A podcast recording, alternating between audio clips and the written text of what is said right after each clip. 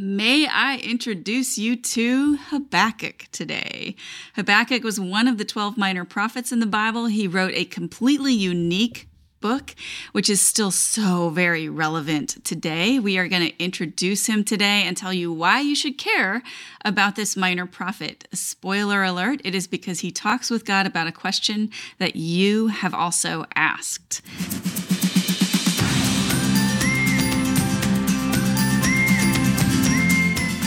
Welcome. I'm Michelle Berkey, and this is Praying Scripture, a weekday broadcast where we use God's own words to honor Him and to talk to Him about the things going on in our life and in our world.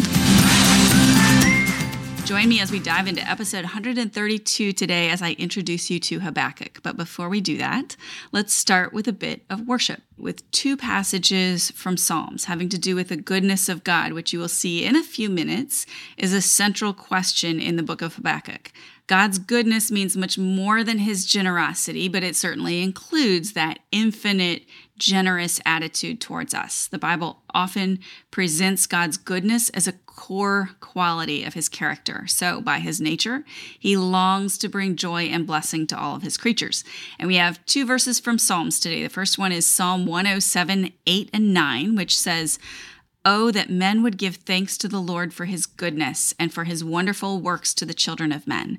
For he satisfies the longing soul and fills the hungry soul with goodness. Psalm 33 5 says, He loves righteousness and justice. The earth is full of the goodness of the Lord. Let's use those verses and go to Him in prayer. Father, I think I need you to calm my heart. I feel really scattered this morning, and I just need you to give your words to these people who are here with me now or in the replay. Um, and just use this time. It's yours. I pray that you would open these words to us, these scriptures, in a way that's new. Actually, we won't have that many farther on, but these words about your goodness, I pray that you would bring back to us throughout the rest of our day and help us meditate on this idea that you are good because we're worshiping you today for that. We're affirming today that you are good and worshiping you for that reason. We will give thanks to you for your goodness toward us. There are so many things in my life that you have been so gracious in giving me that were good good gifts and and we can start simply with the fact that Jesus sacrificed himself so that I may be close to you. And I thank you for that amazing, amazing gift of our salvation. You satisfy the longing soul and fill the hungry soul with goodness. And we don't always feel like that. Sometimes we feel like your goodness is elusive or questionable and or sometimes like I did for years we feel like we know God's good to other people but we don't always feel like you are good toward us. And your goodness is just part of your character. It's it's displayed towards us you, you, don't have to think about displaying it towards us because it's who you are. And just celebrate that today. Your goodness is who you are. We acknowledge that and worship you for that this morning. You love righteousness, you love justice, and even though things can look dark, the earth is full of the goodness of the Lord. And we thank you for that today. We're so grateful that that is who you are. In Jesus' name, amen. Today's going to be really different. It's going to be a whole lot of information and a very short prayer. Over the weeks to come, we are going to pray through the book of Habakkuk. And here's why. I thought I would check with my husband and see if he had any books that he always wanted to know more about or really interested in diving into in this way. And he's kind of a smart aleck at times. And he kept telling me the most obscure book that he could think of, which on the top of his head turned out to be Habakkuk. So I decided to take him up on that. I love the prophets, and so this is going to be fun. Habakkuk is actually a really applicable book for today. You wouldn't think about that since it's a minor prophet, but it is. And it's also a really interesting departure from other books by the prophets. Quick bit of history to locate the book in time. On the succession of Solomon's son, Solomon was the son of David. Then came Solomon. Rehoboam succeeded him around 930 BC. At that time, the country split in two kingdoms. And so we had the 12 tribes of Israel as a united kingdom. Most people think there's some debate about that, but most people believe that there was a united kingdom. Then it split into two the kingdom of Israel, including the cities of Shechem and Samaria in the north, and the kingdom of Judah, containing Jerusalem in the south. So Habakkuk most likely prophesied around 600 BC in the southern kingdom. There are a lot of different dates given for the time that he prophesied, but they're all kind of generally around that time, around 600 BC.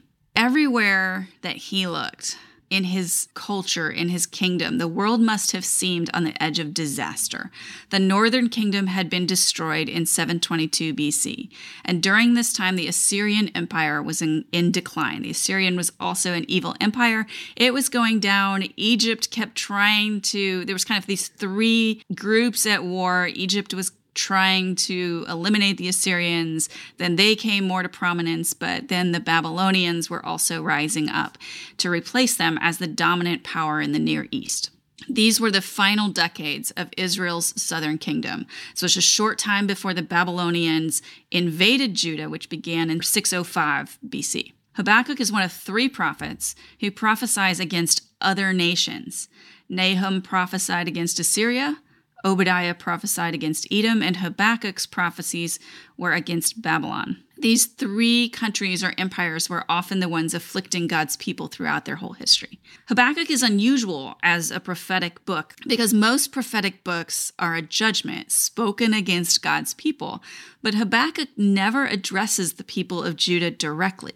He never issues a condemnation for their behavior or a call to repentance. It is entirely a dialogue between the prophet and God. And we don't know much about him. He was probably a contemporary of Zephaniah and Jeremiah, possibly even of Ezekiel and Daniel. Remember, the Babylonians came in and took Daniel and some others away, and then they came back and destroyed Jerusalem. And this would have been before their invasion, and they took Daniel. He may have been a Levite and connected to the temple worship. He may also have been the son of the Shunammite woman that you see in 2 Kings 4 8 through 37 and 8 1 through 6. And that idea comes because his name probably means embrace or wrestle. And in this book, we see him wrestling with a question that is really basic to humanity that of reconciling the idea of a good God and the presence of evil in the world. Habakkuk looks around at Judah and the rapid moral decline and spiritual decline, and this deeply bothered him. It was a time of severe injustice and rampant idolatry in his nation, and he took that to God. But God's response bothered him even more than his original question. How could a good and just God use a more wicked nation, Babylon, to punish a less wicked nation of Judah? The book starts with Habakkuk questioning God, God answering, and then Habakkuk is troubled by that answer. So he asks the question I just talked about Why would he do this? How is that possible? He's trying to uh, reconcile this idea of a good God letting his people be decimated by a foreign, even more evil people. God responds graciously to this question too. He gives an account of five woes that he was promising to evil nations. Habakkuk has been called the doubting Thomas of the Old Testament, but really he is a beautiful example of faith because he wrestles through these questions with God and God responds, and then He responds to that process by finishing the book with worship and trust, giving us a beautiful example of living by faith, which you'll find is a theme. I'm going to give you three comments that different writers have given about Habakkuk. Campbell Morgan says that when Habakkuk looked at his circumstances, he was perplexed. You'll see that in 1 3. But when he waited for God and listened to him, he sang one of the greatest praise songs in the Bible, and we'll find that in chapter 3. J. Vernon McGee says Habakkuk is a big why. Why God permits evil is a question that every thoughtful mind has ever faced. The book is the answer to the question Will God straighten out the injustice of the world? This book answers the question Is God doing anything? about the wrongs of the world, and this book says that he is. Ryrie describes Habakkuk as a theodicy, a defense of God's goodness and power in view of the existence of evil. So that kind of starts this conversation about the themes of this short three chapter book.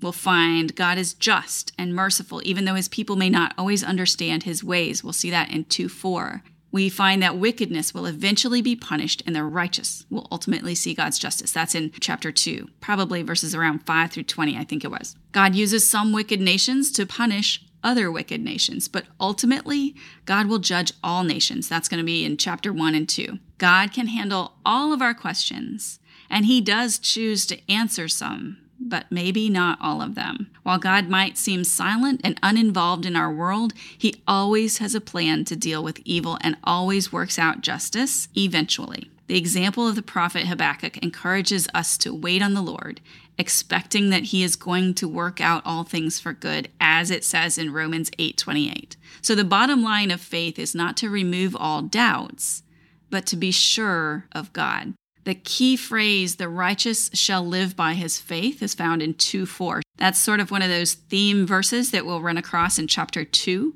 and it summarizes God's plan for his people. It's quoted three times in the New Testament, in Romans, in Galatians, and in Hebrews, and each time a different aspect of that phrase, of its meaning, is given. A couple just kind of interesting side notes about the book. The Spirit used a Habakkuk passage, I think it was that 2 4 passage, to get to the heart of Martin Luther, and that set in motion the Reformation. There are three times in the prayer, in the final chapter of the book, in chapter three, he uses the exclamation Selah, which is only found elsewhere in the Bible in the book of Psalms. It's a call to pause and be silent so that your soul can listen and absorb uh, what God has for you. So, we just finished the book of Acts where we did a chapter per episode, and it was a long book with kind of long chapters. Those were about 30 or 40 verses each time. We're going to slow this one way down tremendously just to give you a different perspective of how you can pray scripture. That probably means that our show will trend shorter again, back toward the 15 minute mark where they've always been before we jumped into those long long chapters in Acts. Habakkuk is a poem of lament. It's like many Psalms. He lodges a complaint, brings God's attention to injustice, and this case, we get God's answer to him. Habakkuk paints the picture of Babylon as an archetype, a representation of a nation ruled by evil desires. Now, certainly that is not unique to Babylon. Most nations actually become a Babylon. And God's answer is to all nations who are ruled by idolatry and the worship of power and the exploitation of people. The promise of God and the worship by Habakkuk are lessons that we desperately need in a time when the worship of power and the oppression of people is commonplace. And we ask also, why are you silent, God? Why is evil allowed to run unchecked?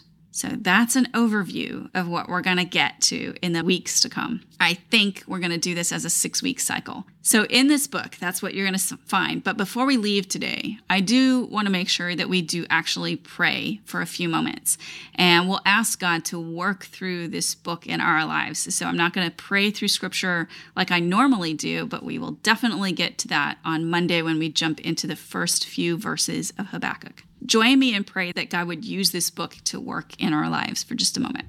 Father, we settle into this new place in Scripture for many of us. The minor prophets are not something that is commonly studied, it's not something that's commonly preached from, but they are rich, rich books. And I'm excited to dig into this uh, in the coming weeks. And I pray that, Spirit, you would open this book to us in a way that is so meaningful and so powerful and leaves us changed, changed in a way that draws us more toward the likeness of Christ, that gives us a deeper trust in you, that help us see you as you really are, gives us a clearer picture of who you are.